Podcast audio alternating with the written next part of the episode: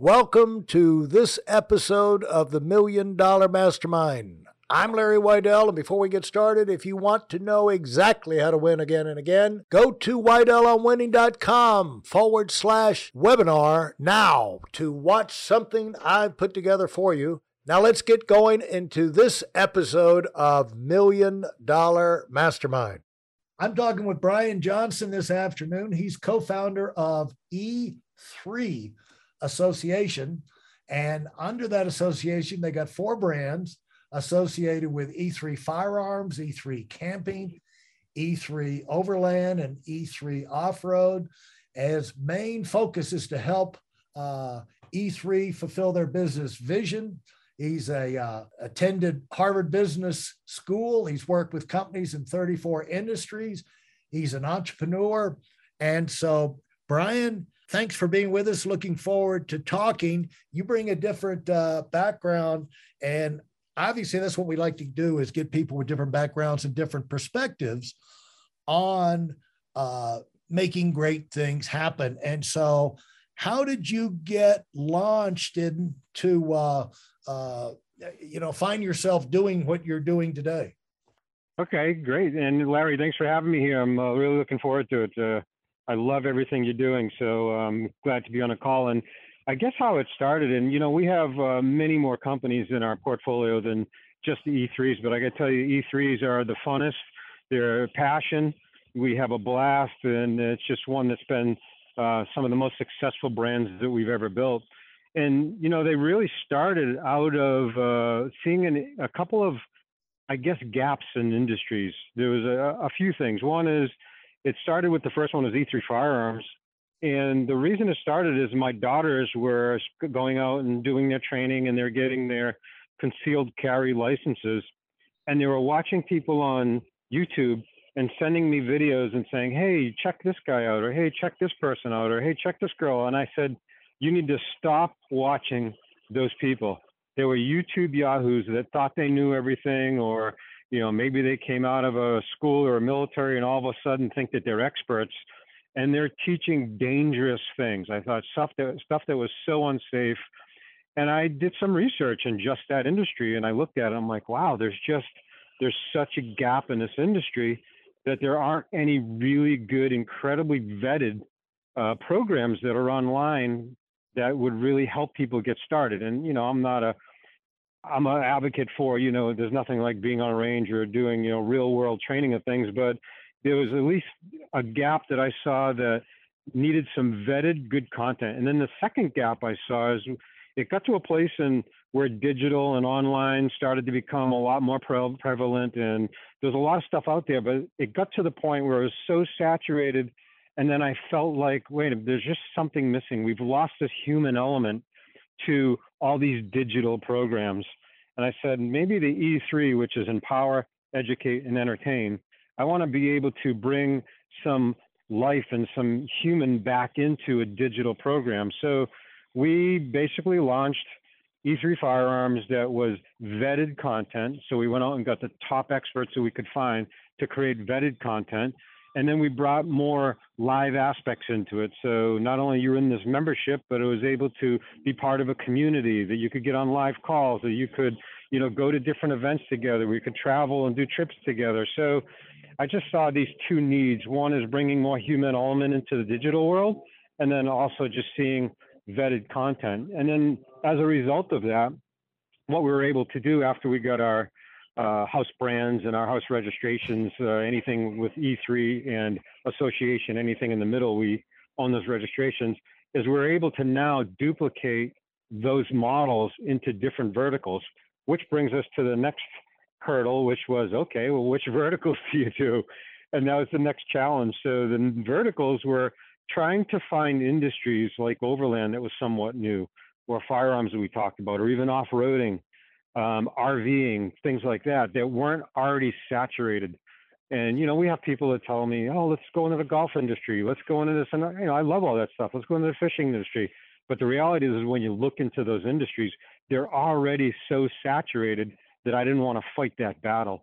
So we're able to duplicate what I just talked about, that model, and then basically clone those and drive them into the different verticals uh, that we saw that were lacking uh, kind of that model that I talked about in those industries. So that's kind of the, the short story of how we kind of get into it, how we got rolling, and then our growth has just been absolutely incredible. Talk about your growth. Um, well, boy, we went from starting out not too many years ago, about five years ago, to you know the first couple hundred members, and it's a monthly membership, to now we're in the tens of thousands of members, and you know growing every month consistently.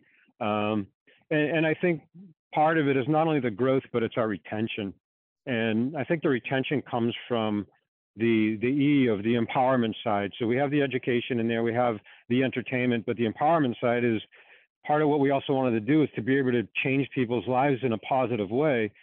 And we decided that instead of trying to go out and try to be personal development or sell personal development or go into focus quote unquote personal development, what we've done is we've went into these niche industries, got people involved in what they're passionate about, like off-roading, and then we're able to infuse other things like education and personal development into that. So when people become members, they look at that kind of model and they're like, oh my God, I came here for off road, but I had no idea how this was actually going to change my life. And then they don't leave. So not only we focus on growth, but retention is is also a, a big key driver for us.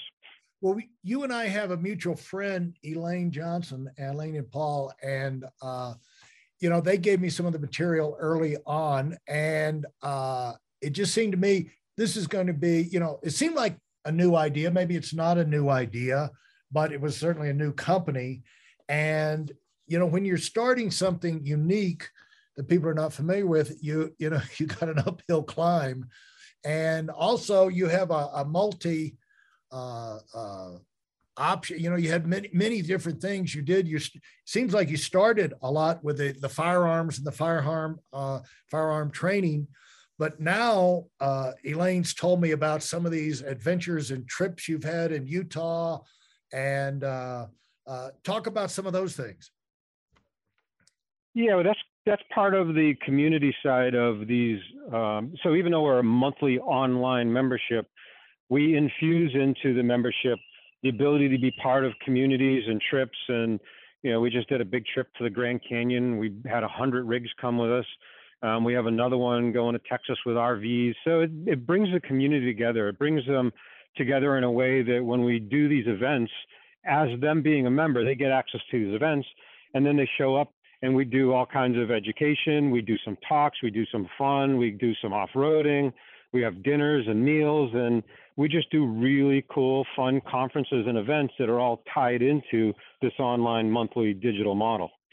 And you're giving you're you've you've created a uh, uh, a place uh, you know, using the uh, internet to where people all over the uh, world really can stay plugged in, uh, get information, but then also you've combined that to where you have, I guess, live online conferences, but the live events, you know, it's one thing to go off roading with your kids or your family and uh, go on some of these trips, but it's a whole lot more fun when you're you're doing it in groups. And I'm out here in Aspen, about three hours away from Moab, which is a huge outdoor uh, recreation center for the West, and all kind of climbing and uh, cycling and off-road. And you know, they're always having these rallies where hundreds of you know jeeps or hundreds of land rovers or hundreds of this that the other motorcycles they're coming in and doing things and you know this is for people who want an option to spend time in the outdoors and healthy family activities would you say oh absolutely we we do a lot of stuff in moab jeep jamboree and and all that kind of stuff um, yeah, no doubt. Uh, and it, so it's it's a passion that they have. So it's something they think about like, hey, I want to go do this, or they're new and they're like, we're able to expose them to some of these incredible events. But what we try to do is infuse into these incredible events of not just coming out and just going off-roading, but we try to infuse to more education, how to be safer, how to save money, how to not make mistakes that we all made, because that's that's a reality. All of us when we start in these hobbies and stuff new, we we waste too much money.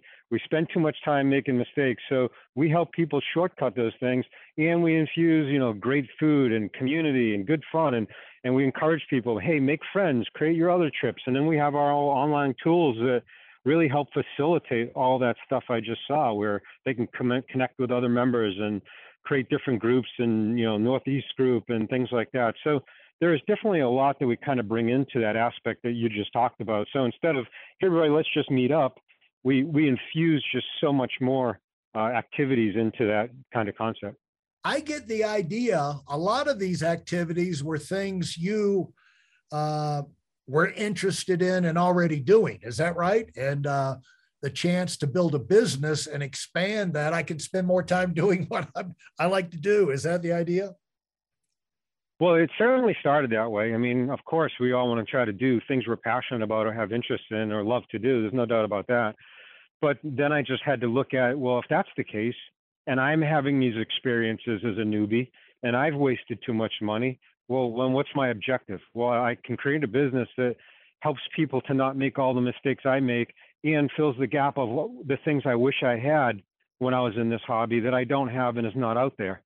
So yeah, they definitely started with being in industries I have a passion for and things. So no doubt about that. And that makes a huge difference. Brian, where are you from? From Boston. Can you hear the accent? Yeah, maybe a little. uh, not, really, not, not too much. But how how do you grow up in Boston and you've got uh, what a passion for hunting, a passion for uh, uh, shooting and guns and outdoor activities and off-roading. How do you grow up with that? That how did how did you get infected with that fever in Boston? Hey, listen. There's a lot of information online, but there aren't a lot of people who've actually done something. In my case, I've actually built a successful business that's accrued over $5 billion in assets under management and has done well even during trying times. Now, if you want to know exactly how I've done this, go to WeidelOnWinning.com forward slash webinar now. I've compressed a decade of learning into five short weeks just for those of you who want to give yourself an incredible advantage and are tired of waiting and watching others move up.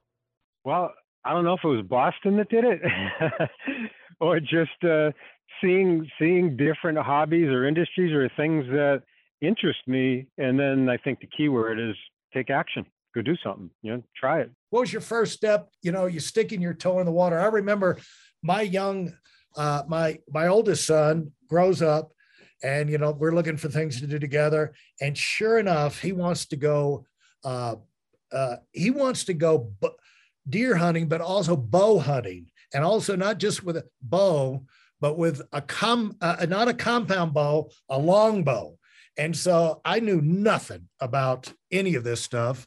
And maybe some of these areas you got started in, but I mean, I had never even read a magazine. I didn't even know what the magazines looked like. So we went through, you know, the year, the months of getting the magazines, finding where the hunting clubs were. And so that's one thing you do, you know, you look for, you know, they are actually bow hunting clubs around. And so, you know, you find people who are in, in the, uh, uh, with a similar interests and they show you the ropes but sooner or later you got to get out on your own and you're making you know we were sitting out in trees and never you know for years and not not you know spinning our wheels and eventually though you know you make some progress but it's sure nice when you can find someone to show you the ropes what was your uh you know uh i think my son got interested in that just to punish me. Again, the, the one thing that I had absolutely no training background in. And uh, of course, now we've hunted everywhere and bow hunted,